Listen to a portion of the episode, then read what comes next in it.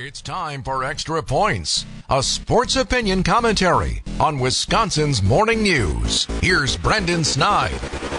Once again, it is officially that time of year in baseball. Class is back in session in schools. The end of summer sales are booming, and the Brewers, as they have trended over the last five seasons, are back in the race for the division title. Milwaukee enters the day with a three and a half game lead over both the Chicago Cubs and the Cincinnati Reds, which feels like a comfortable lead. And don't get me wrong, it is. In fact, it's the largest lead since April in the division for any team. But these next two weeks, these next two weeks will be the determining on how this race takes shape. The Brewers will embark on a tough back-to-back road matchup with division leaders in the Los Angeles Dodgers and the Texas Rangers, two of the league's best. Meanwhile, the Cubs will face off with the reeling White Sox, who the Brewers just swept, and get a visit from the second to last worst team in baseball, the Kansas City Royals. The Reds' schedule, on the other hand, is a little bit less favorable than the Cubs, but still relatively more manageable than Milwaukee's. If and it's a big if the Brewers can withstand these next six games and get back to Milwaukee by the end of August with their current lead, they will be in a prime position to take another division crown, especially while getting some key guys back from the injured list. If they falter and allow those red hot Chicago Cubs to catch up, unfortunately, it'll feel like 2022 all over again. And the questions about this club's future will begin to creep